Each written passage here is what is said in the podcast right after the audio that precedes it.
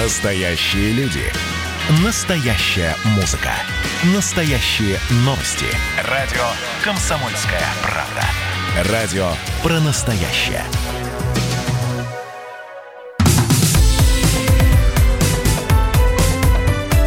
Как дела, Россия? Ватсап-страна! На пике пандемии в апреле в России потерял работу каждый десятый россиянин и каждый третий мигрант. 33 или почти 34 процента. Об этом а, рассказали в исследовании, которое провела Высшая школа экономики. Ученые провели опрос трудовых мигрантов, в том числе по телефону и через интернет. Работы лишились почти 55 процентов мигрантов, работавших в гостиницах и в ресторанах, 35 процентов дом работниц и сиделок, около 33 процентов продавцов и 18,5 процентов строителей строители. Ну и э, российские власти обеспо- обеспокоены ситуацией в сфере миграции, когда из-за большого числа э, потерявших работу, э, из-за коронавируса – все это приводит к тому, что создается питательная среда для роста криминала. Накануне Дмитрий Медведев предложил ужесточить правила въезда для мигрантов в Россию. Активная работа в экспертной среде ведется на эту тему. Предлагается даже изменить порядок предоставления права на въезд трудовых мигрантов в Россию. Речь идет о том, чтобы давать иностранному гражданину такое право только в том случае, если от работодателя получено недвусмысленно письменное подтверждение его трудоустройства. То есть э, гастарбайтер, мигрант, приезжает в Россию, только получив э, гарантии того, что он устроится на работу. Кажется, что идея неплохая. Только у нас ведь туризм никто не отменял. Мигрант может приехать под видом туриста, а дальше искать работу уже без каких-либо предварительных договоренностей. Сработает ли это? На прямой связи руководитель научного центра евразийской интеграции и сотрудничества, экс-замглавы Федеральной миграционной службы России Вячеслав Поставнин. Вячеслав Александрович, здравствуйте. Здравствуйте. Сколько раз мы уже про мигрантов с вами беседовали, и тем не менее, вот предложение Дмитрия Анатольевича Медведева. Получаем Э, от э, работодателя подтверждение, что ему нужен, значит, именно гастарбайтер, и тогда пускаем его в Россию. Как вам такая идея? Ну, слушайте, эта идея, конечно, не нова, они давно говорят. Ну, вы очень, так сказать, резонно заметили, да, еще у нас есть э, въезд по частным делам, туризм, вот. И потом самое главное, не надо забывать, у нас безвизовый въезд. Это вот то, что он пишет в своей миграционной карте. Он хочет напишет цель труд, хочет напишет цель частные дела – там, я не знаю, там, туризм, что там еще можно придумать. Ну и что мы будем делать, да? По нашим межправсоглашениям, что он может проезжать спокойно, и все, и находиться здесь 90 дней там, да? И что? И что это нам решит? А потом мы вообще нелегалом станем. Понимаете, вот эта ситуация. Так более того, более того, да. я э, могу сказать, что если есть э, такое понятие, как фиктивный брак, у нас еще может появиться понятие, как фиктивный работодатель. Да, вот, кстати, да, абсолютно точно, да. И он тут же, я вас уверяю, появится поддельные эти самые трое соглашения, все это будет. Вот тогда, в общем, понятно. Смотрите, никакой вопрос просто так решить, там, заявлением устным или даже там бумагой какой-то нельзя. За всем должно стоять что? А, первое, инфраструктура, финансы, инфраструктура и институты. Чтобы было понятно, что я имею в виду. Значит, пока вот такую систему с массовым выездом, а у нас массовый въезд, а из массовый выезд из страны удалось создать только филиппинцам.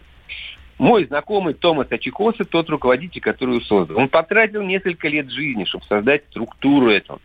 Она потребовала организационных усилий страны правительства, создания специальной структуры, там много-много всего, вот, и финансовые вложения. И только тогда эта система заработала. А просто так сказать, хорошо бы сделать, ну, это Маниловщина там, да, хорошо построить мост через реку, там, то-то, то, через озеро, то-то, то-то, нет. Вот это надо хорошо проработать. Я традиционный вопрос, Вячеслав Александрович, хочу вам задать. Может ли Россия прожить без мигрантов, без гастарбайтеров, без наемной силы со стороны? Ну, э, уже не может. Очевидно, А вот вспоминая заявление, там, да, вот нам Владимир Владимирович сказал, что надо необходимо там увеличить количество там приемов гражданства. И если мы посмотрим статистику, то уже за полгода вот, текущего, несмотря на пандемию, в гражданство было принято 300 тысяч человек. Значит, к концу года может быть 600. Это вообще огромная цифра. Почему это делается? Это государство умышленно это идет, упрощает м, порядок получения гражданства. Да? Кстати говоря, те же гастробайтеры. Демография. Демография ужасающая. Да? Мы там падаем в такую яму. Так сказать. Ну, это объективная ситуация, складывающая 20 век был страшный для нас. Угу. Вот. А, и плюс на это еще наложился, к сожалению, тоже огромный поток эмиграции. Вот, поэтому некому... Ну, здесь еще одна беда в чем. Вот этот перекос, с одной стороны, в некоторых регионах нет трудовых ресурсов, а в других переизбыток. И это у нас проблемы есть. То есть у нас нет механизма, который бы четко балансировал бы э, спрос и предложение труда, э, вообще труда и защищал бы национальные кадры туда. Нет этого механизма, мы его не создали. Поэтому все вот эти благие пожелания не останутся на бумаге благими пожеланиями, потому что бизнесу нужен, да, и чем еще? Чем хорош трудовой мигрант, помимо всего прочего? Он дешевле, он не жалуется. Вот что самое главное. Это Там, правда.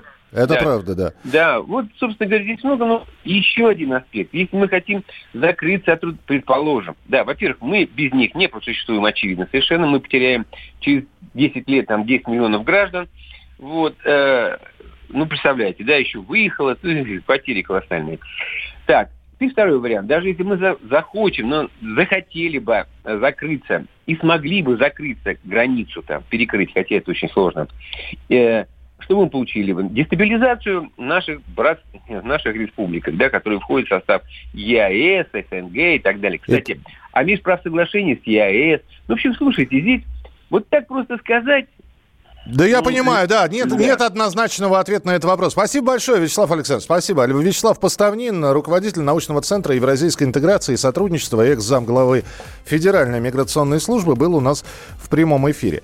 Я видел эту новость еще 10 дней назад и думал, ну вот надо ее произносить или нет. Но сейчас у нас пошел разговор про мигрантов. Вы знаете, ну давайте я вам все-таки ее скажу. И мне просто э, интересно ваше мнение. Здесь вот долой демпинговых мигрантов, мигрантов, ввести визы и жесткий контроль на местах. Дворниками россияне работать будут. Медведев прав давно пора ужесточить. Сможет Россия обойтись без мигрантов постепенно, если не всех подряд будем обучать в вузах. Кто не поступил в вуз, пойдут рабочие. Друзья мои, все правильно пишете. А теперь внимание. Я сейчас не хочу мазать черной краской всех работодателей. Абсолютно всех. Нет, но есть такие работодатели, кому россияне невыгодны как работники. Ну, давайте объективно. Я не буду называть фамилию этого ресторан, ресторатора. Он московский ресторатор, у него есть несколько заведений. И он опубликовал пост. Я сейчас его вам процитирую. Гастарбайтеры испортили весь рынок труда в Москве. Взяли и свалили домой на пандемию. А возвращаться либо не хотят, либо не могут. В итоге рестораторам приходится брать наших, которые стоят дороже, а работают дальше мат, поэтому я поменяю слово на хуже. И зарплаты линейных сотрудников, вопреки всем прогнозам, продолжают расти. Падают зарплаты руководителей, шефов, маркетологов всяких, а посудомойщица Маша в полном порядке. Конец цитаты. Вы понимаете, работодателю удобнее брать гастарбайтера, который работает за копейки, чем брать посудомойщицу Машу, которая будет работать за хорошие деньги, но при этом а, ресторатор возмущается, у меня доходы падают. Я не готов платить посудомойщице Маше дофига денег. Вот в чем вся проблема. Вот а, откуда ноги главные растут, и как эти ноги выдергивать, и стоит ли их выдергивать, это большой вопрос. Какие ваши доказательства? Ваши волосы будут мягкими и шелковистыми. Я убью тебя, лодочник. Я сделаю ему предложение, от которого он не сможет отказаться. Ну, за понимание. Я вот думаю, что сила в правде. У кого правда, тот и сильней. Прошлое не дает себя забыть. Запахами, музыкой, фотографиями. Мы помним прозвища своих одноклассников, хотя самих их не видели очень давно. Мы до сих пор в памяти бережно храним правила дворовых игр. Все эти воспоминания оживают в программе «Дежавю». Меня зовут Михаил Антонов. По субботам и воскресеньям в 11 часов вечера мы говорим о том, что нас радовало и огорчало. Какими мы были раньше. Давайте вспоминать вместе. До встречи. Хулиганы.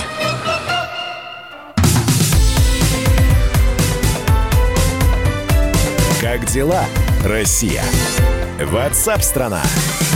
Продолжаем прямой эфир. Спасибо за сообщение. Вот я рассказал про ресторатора, которые жалуются на то, что гастарбайтеры уехали и не собираются возвращаться на должности посудомоек. А посудомойщица Маша, в общем, за такие деньги, за которые гастарбайтеры работать, работать не хочет. Приходится платить больше. И вот какие сообщения. Такого ресторатора, который русским платить не хочет, надо на вилы. А, вы знаете, а много таких работодателей? Много которые, ну, это нормально, это закон бизнеса, ищи выгоду нанимай работника подешевле. Такого работодателя нужно сильно наказывать, если он не берет своих работ. Он берет своих за там копейки. И если гастарбайтер соглашается, наши не идут на такие деньги. Он берет, он не хочет повышать зарплату. Пока мигранты у нас в России, зарплата у россиян не повысится никогда. Получается, если посудомойщица Маша превращается в раба, тогда бешеные доходы работодателя очень хорошо растут. Может работодателям уменьшить свои заоблачные оклады? Но опять же, Представьте себе, человек жил хорошо до пандемии коронавируса, ездил куда хотел, покупал, что хотел. Сейчас его доходы резко упали. Немногие люди согласятся переключиться на более экономный режим работы. Спасибо. Присылайте свои сообщения 8967 200 ровно 9702, а мы двигаемся дальше. Как дела, Россия? Ватсап-страна! Отправляемся в Беларусь, где досрочное голосование стартовало сегодня на президентских выборах. Оно продлится до 8 августа включительно. Выборы пройдут в воскресенье. В них принимают участие пять кандидатов.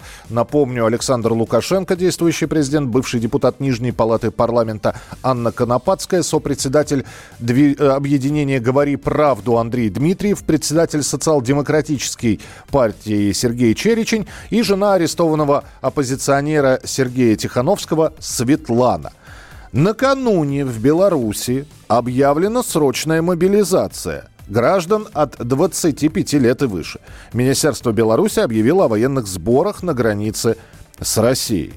Ну и за всем этим наблюдает наш обозреватель Владимир Варсобин. С места событий. Володь, приветствую тебя, здравствуй. Да, добрый день. А скажи, пожалуйста, вот эти вот сборы, они, конечно, наделали много шуму. Э, и просто э, я попробовал посмотреть, но, насколько я понимаю, это регулярное событие. А, ну, я, по крайней мере, видел войска а, на где-то не доезжая километров 100 до Минска в сторону Бреста. Там стоят э, такие шатры военные, палатки, в смысле, угу. большие. А, но утверждается, что это, да, каждый август там собираются войска, там как раз э, вот это Минское, Минское шоссе, куда, куда могут приземляться истребители да, и другие самолеты. И э, вот так, такое дело тренируется каждый август. Так, так вот, по крайней мере, утверждается. По поводу призыва, дело очень э, такое туманное. А, дело в том, что а, все базируется на сообщениях а, и публикации в Телеграме вот этих повесток, действительно 30-35-летним, угу. но вот коллеги изучали вот эти повестки, там штампы стоят что-то 15-летней, 10-летней давности. И очень похоже на фейк. Хотя не исключено, что это вас, короче, возможно, короче, это надо изучать по крайней мере, официально такой информации нет. Ну, у нас в Беларуси есть слушатели, э, так что я обращаюсь, если, товарищи, если э, сможете рассказать, расскажите нам, пожалуйста, про эти повестки. Э, Володь, про досрочное голосование, это оно для кого и кому посвящено? Кто может досрочно проголосовать? Это, это вообще любимое занятие белорусов, досрочное голосование, как, в общем-то, и в России. В России тоже теперь это полюбили. А, ну, это как бы декларируется, что в условиях пандемии, особенно в условиях, когда а, больным, больные не могут прийти на участки, им нужно дать больше времени для того, чтобы это все прошло безболезненно. Ну, в общем, ровно те, а, та мотивация, которую мы слышали во время голосования Конституции. А, ну и вообще здесь э, очень любят э, голосовать досрочно военнослужащие, бюджетники, пенсионеры. И э, оппозиция сильно критикует подобную такие, такую практику. Почему? Потому что это дает большой простор для фальсификации, так считают противники Лукашенко. Поэтому его противники выработали свою стратегию, призвали тех, кто собирается прийти на выборы, прийти ровно в воскресенье, никакого досрочного голосования. Это вот этот первый призыв э, тех, кто э, должен, по идее, голосовать за Светлану э, Тихановскую. Ну, ну, военнослужащий народ подневольный, когда поведут на избирательный участок, тогда и поведут. Слушай, а вот мы накануне с тобой разговаривали, и ты раз, э, говорил про лесные сборища оппози- оппозиции. Они продолжаются или нет? Или, и э, ведь 8 число это день тишины, насколько я понимаю, да, перед выборами. А здесь нет такого дня тишины. А, нету, то есть Здесь- со- собираетесь ну, хоть здесь каждый вот- день, да? Э, Нет, ну, здесь- зато здесь есть э, чиновники, которые могут разрешить, а могут не разрешить. Э, По крайней мере, вот 6 числа в Минске собирались они тоже устроить, это, в смысле, лесные посиделки, как ты не скажешь. Но э, сейчас сложности. Дело в том, что там назначено другое мероприятие. Срочно подсуетились э, молодежная организация, здесь такая есть, БДСМ, она называется, я уж не помню, Моло- э, э, как это называется, Союз молодежи. И э, там они поставили сцену, которую кто-то вот буквально сегодня ночью и поджег. Сейчас идет ра- расследование, кто же это мог быть. Как все не Э, скучно-то у вас там, да? Да, ну, это, это здесь э, дело в том, что местный исполком дал два разрешения. Одно дал молодежный, там, молодежному союзу официальному, второе он дал Светлане Тихановской. И, по идее, будут, видимо, два мероприятия в одном лесу. Ну, конечно, это будет интересно. Ну и давай тогда опять же расскажем, что сегодня обращение к нации от Александра Григорьевича идет. из, изве- а, уже идет, да? Да, я вот сейчас только оторвался от, от телевизора, чтобы, да, Что ж, мы тебя отвлекаем. Что-нибудь важное уже было сказано, произнесено? Ну, уже, уже чувствуется общая тональность. Э, Лукашенко э, говорит о том, что весь мир стоит перед катастрофой. В общем, он нагоняет страха. Тоже практики знакомые, согласись. Э, То есть такой, он хочет создать у народа такое ощущение, что мы находимся, они, то есть белорусы находятся в осажденной крепости, э, все против них, и им нужно как-то беречь себя в эти лихие годины. И, естественно, кроме как вот с испытанным президентом э, это возможно, а если придет какой-нибудь неопытный другой, то страна пойдет ко дну. Да, общем, зна- так- так- знаменитая фраза- мы. Знаменитая фраза про лошадей, год. про переправу и так далее. Да, да, да, да, да. Володь, спасибо большое. Не буду тебя отвлекать от прослушивания Александра Григорьевича Лукашенко. Он обращается сейчас э, к нации, к белорусам перед выборами. Э, Если будет что-то яркое сказано Александром Григорьевичем, обязательно прозвучит это в нашем эфире. Обсудим это. Владимир Варсобин, э, наш обозреватель «Комсомольской правды», сейчас находится в Беларуси. И его заметки путевые на сайте комсомолки. Читайте kp.ru. Стальные пружины ждут. Молчит таинственный лес. Самолеты без неба умрут. Мы загнемся без стюардесс. Хочется верить, что у нас осталось в руках. Бейсбольная бита судьбы. Я полагаюсь на свой риск и твой страх. Я начинаю штурм пустоты. Самолеты без неба умрут. Мы загнемся без стюардесс. Я не сдамся, я небо люблю Я имею к нему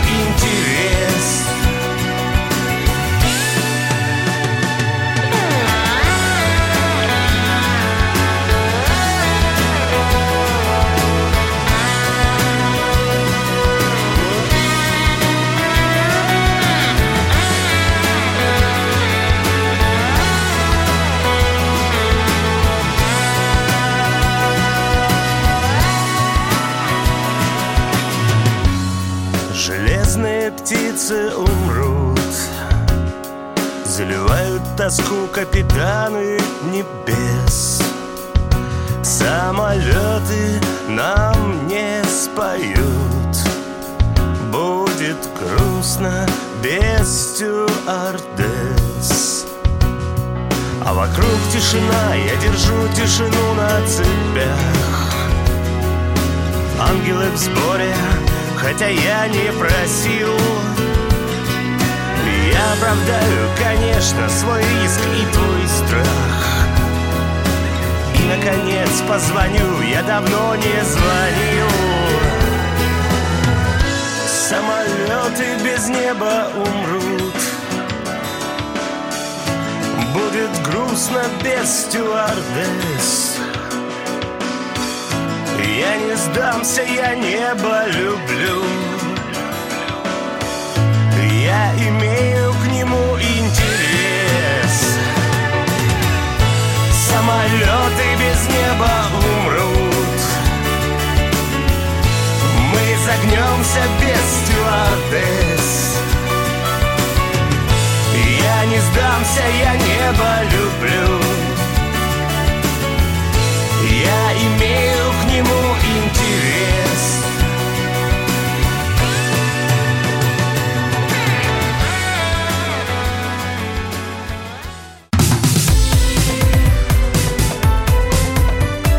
Как дела, Россия? Ватсап-страна! Друзья, мы продолжаем прямой эфир. В России вступил в силу новый стандарт для номеров автомобилей и мотоциклов. Теперь допускается уменьшение размера знака. Вводится тип госномеров для транспорта с нестандартным местом крепления. И появляются, говорят, квадратные номера. С нами на прямой связи вице-президент Национального автомобильного союза Антон Шапарин. Антон, привет. Да, привет. Как, какие-нибудь нарекания у тебя есть э, по поводу этого вот э, изменения? Э, Нет, я очень поддерживаю. Наконец-то мы движемся в сторону э, цивилизации, потому что э, раньше, э, собственно, стандарт, который действовал, не учитывал то, что автомобили и мотоциклы бывают разные.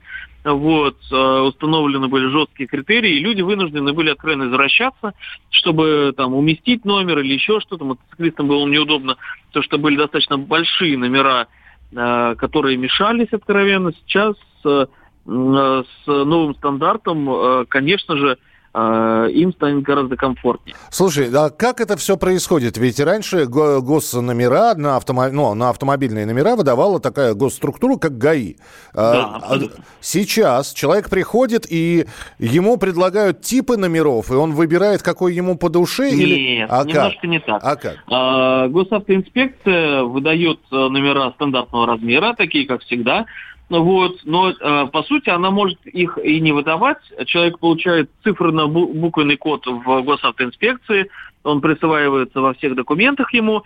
Он может не покупать номера в госавтоинспекции, а поехать в любую специализированную организацию. Их э, много, они повсеместно расположены. И заказать номера э, по ГОСТу, э, соответственно, новому, такие, какие ему нужны. Например, передний номер у него должен быть э, прямоугольный, а задний он может поставить себе квадратный и э, эксплуатировать его. Принято. Антон, спасибо большое. Ну, раз нареканий нет, посмотрим, насколько все это будет просто для авто- автовладельца. Теперь э, и, и- и еще, прости, один вопрос я хочу задать тебе. Вот у тебя, например, автомобиль со стандартным типом номеров, да? А тебе, Да. а тебе хочется квадратный. Ты имеешь право? Да, абсолютно. И многие люди уже так ездят, э, на самом деле, достаточно давно. э, И в госавтоинспекции нет никаких ровным счетом претензий к таким номерам. Здорово. Так что- Да, так что вполне возможно, я у тебя увижу квадратные номера. Но у меня не американские автомобили, у меня э, там европейские автомобили. Вот, поэтому пока нет, но когда я куплю себе ретро-американца, да, конечно.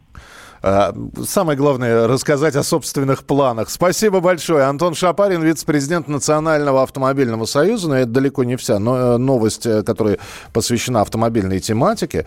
В счетной палате объяснили плохое качество дорог в регионах.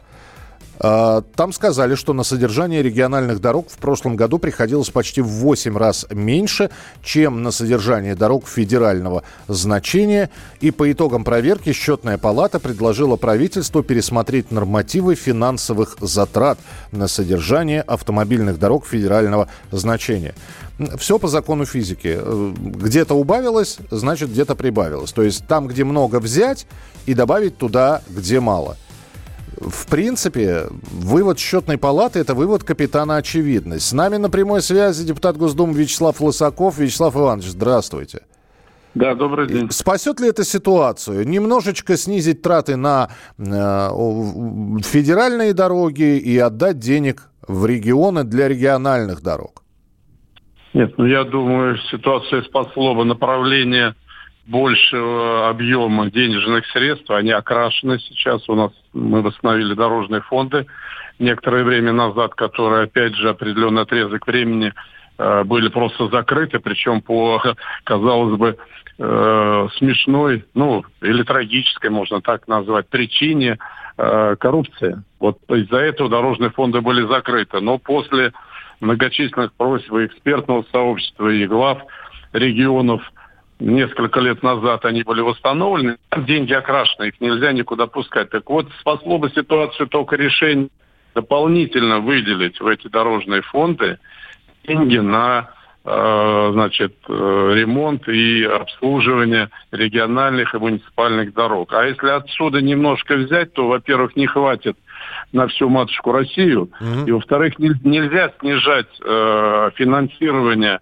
нормативное финансирование никаких дорог, ни федеральных, ни региональных, ни муниципальных. Оно должно быть в идее стопроцентным. А мы, как мы видим, даже федеральные трассы испытывают дефицит денежных средств. Но опять же, э, не надо забывать, что дорожная отрасль зачастую страдает тем, э, той темой, которую я вначале обозначил, это все-таки коррупционная составляющая. Необходим жесткий контроль за э, расходованием денежных средств, за качеством строительных материалов, за соблюдением технологий и так далее. Иначе деньги будут уходить просто вылетать в трубу на многочисленный ремонт. Но Вячеслав это Иванович, ну ведь, вопрос. да, это, Да, это да. действительно сложный вопрос, Вопросы. потому что выде- выделяются деньги на дороги, и что мы видим? Э, Нужен, наверное, какой-то регламент, потому что стоит проехать, я не буду сейчас города перечислять, но центр города, то есть там, где ездит мэр, там, где ездят чиновники, центр города еще более-менее, а на окраинах как будто вчера бомбардировка прошла.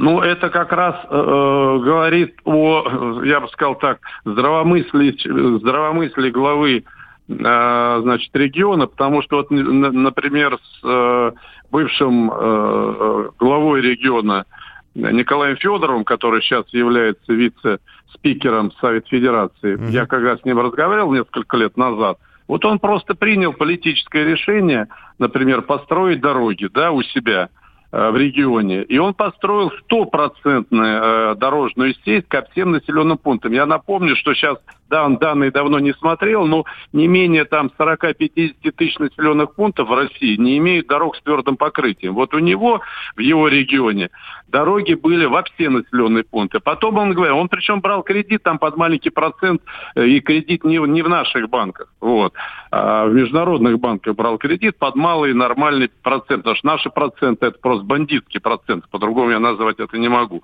И потом после этого он сделал стопроцентную газификацию. У нас сейчас в Московской области, в Московском регионе есть районы, ну вот я был депутатом в прошлом созыве Московской области, у меня в моих районах, у меня было там более 10 районов, Можайский, Волоколамский и так далее. Газификация была э, не более 13%. Вы, вы понимаете, позор какой.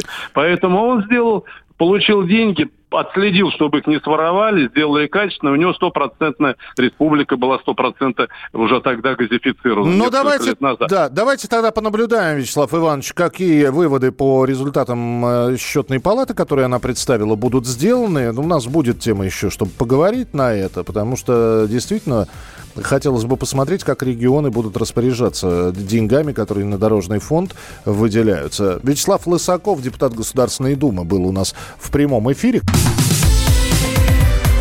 Как дела, Россия? Ватсап-страна! страна